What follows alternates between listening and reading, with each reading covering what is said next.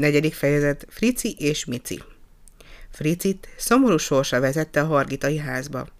Csak azért jött ide, csak azért vállalta a kertészi állást, hogy a saját bajáról megfeledkezzék. A múlt évben még ünnepelt művész volt, amerre járt a közönség tapsvihara köszöntötte őt és kisleányát Micit. A cirkusz falain hatalmas, a városi hirdetőszlopokon pedig lepedő nagyságú faragaszok adták tudtára a nagy érdemű közönségnek szereplésüket.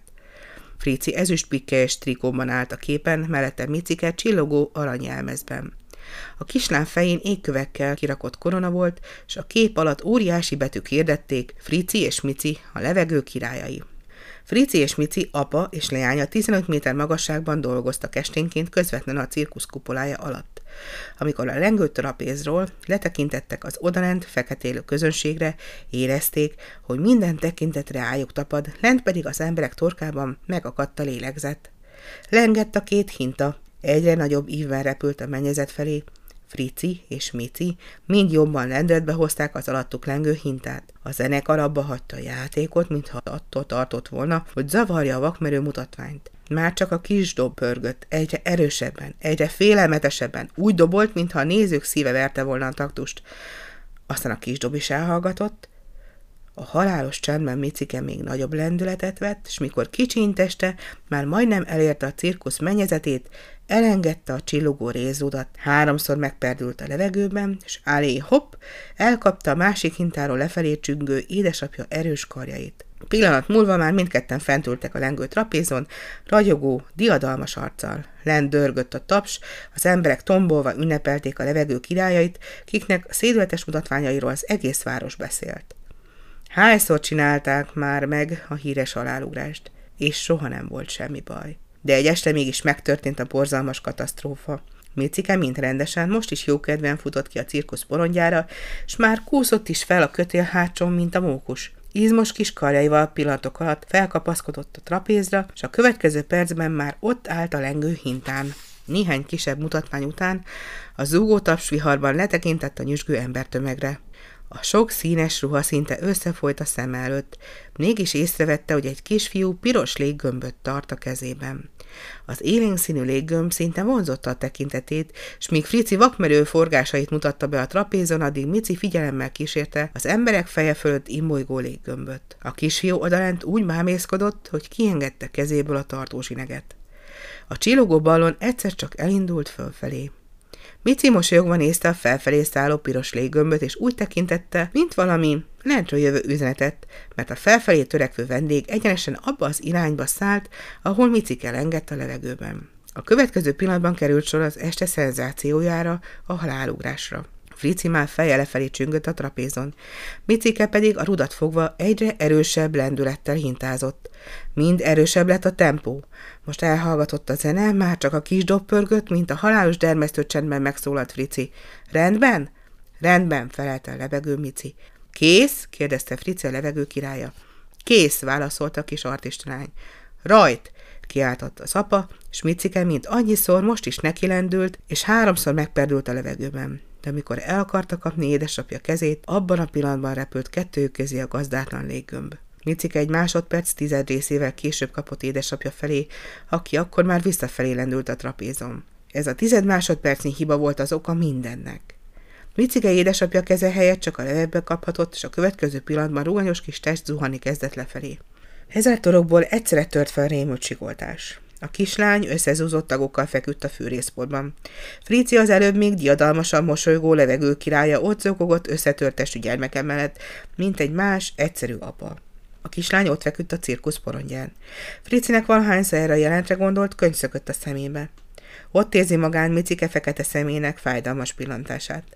Mikor lekúszott a cirkusz kupolájából, és Micike mellé térdelt, a kislány kintotta szomorú szemét, s vigasztalva suttogta. Ne félj, apuka, meggyógyulok.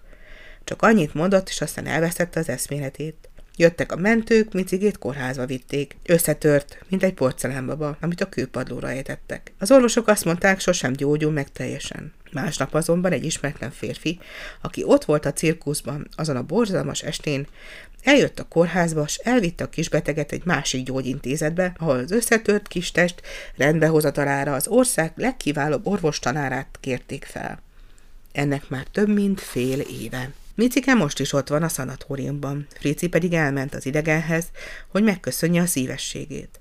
Hargitai András, mert ő volt az ismeretlen jótevő, elbeszélgetett a szomorú artistával, aki most már hallani sem akart a cirkuszról.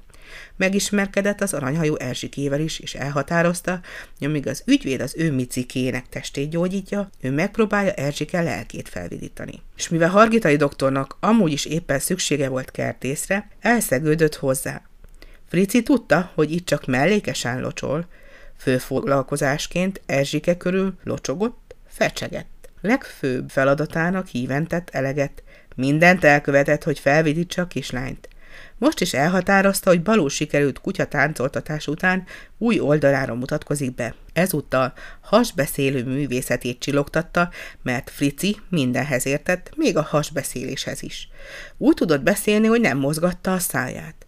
Valamikor kezdő artista korában mint hasbeszélő lépett fel a cirkuszokban, és a közönség bámulattal nézte, hogyan tud beszélni Frici térné helyet foglaló hatalmas bábú. Ilyenkor természetesen nem a bábú beszélt, hanem Frici, aki csukott szája más hangon felelgetett a bábú helyett. Aki nem tudott erről a tudományáról, megesküdött volna, hogy Frici egy kukkot sem szólt, csak a bábú beszélt. Most Elsike legnagyobb babáját vette a kezébe, s ölébe ültetve hangos szóval kérdezgetett tőle, miközben csukott szájjal felelt a porcelánbaba helyett. Elsike tágra nyílt szemmel nézte, hogy valamilyen csoda történt, meg megszólalt a babája. Frici pedig boldog volt, hogy a kislány figyelmét sikerült ismét más irányba terelnie. Komoly képpel kérdezte a térdén ülő babát. Mit csinálsz? Mondd, micikém. Éhes vagyok, Fricikém, felelte sípító hangon a baba. Frici pedig folytatta a beszélgetést. Kapsz jó meleg tejecskét. Itasd vele a kecskét, válaszolt furcsa hangon a baba. Adjak talán bablevest? Inkább, mint egy nyaklevest. Kell-e répa, vagy retek? Én ilyet nem szeretek. Mondd meg gyorsan, mit szeretsz. Elárulom. Friss perec. Mennyit ennél, micikém? Vagy 120-at, fricikém. Minden után felcsendült Erzsike vidám kacaja, Frici pedig elégedetten nézte a kedves teremtést. A mulatságot az odasiető inas zavarta meg. Erzsike, szólt ellentmondás nem tűrő hangon. Tessék azonnal a doktor úrhoz jönni. Hát akkor vég az előadásnak búcsúzott hajlongva Frici a térdén ülő babával. Legyen babunk, lencsénk, s máskor is szerencsénk. Erzsike nem mozdult. Frici az inas arcáról leolvast, hogy komoly dologról lehet szó, letette tehát a kezében lévő babát, és úszolni kezdte Erzsikét. Menj, Erzsikém, majd holnap folytatjuk az előadást. A kislány egyszerre elkomorodott. Előbb még nevető arcoskájára visszatért a régi mélabús vonás, engedelmesen megindult a ház felé, de előbb még gondosan felszette az árvácskákat.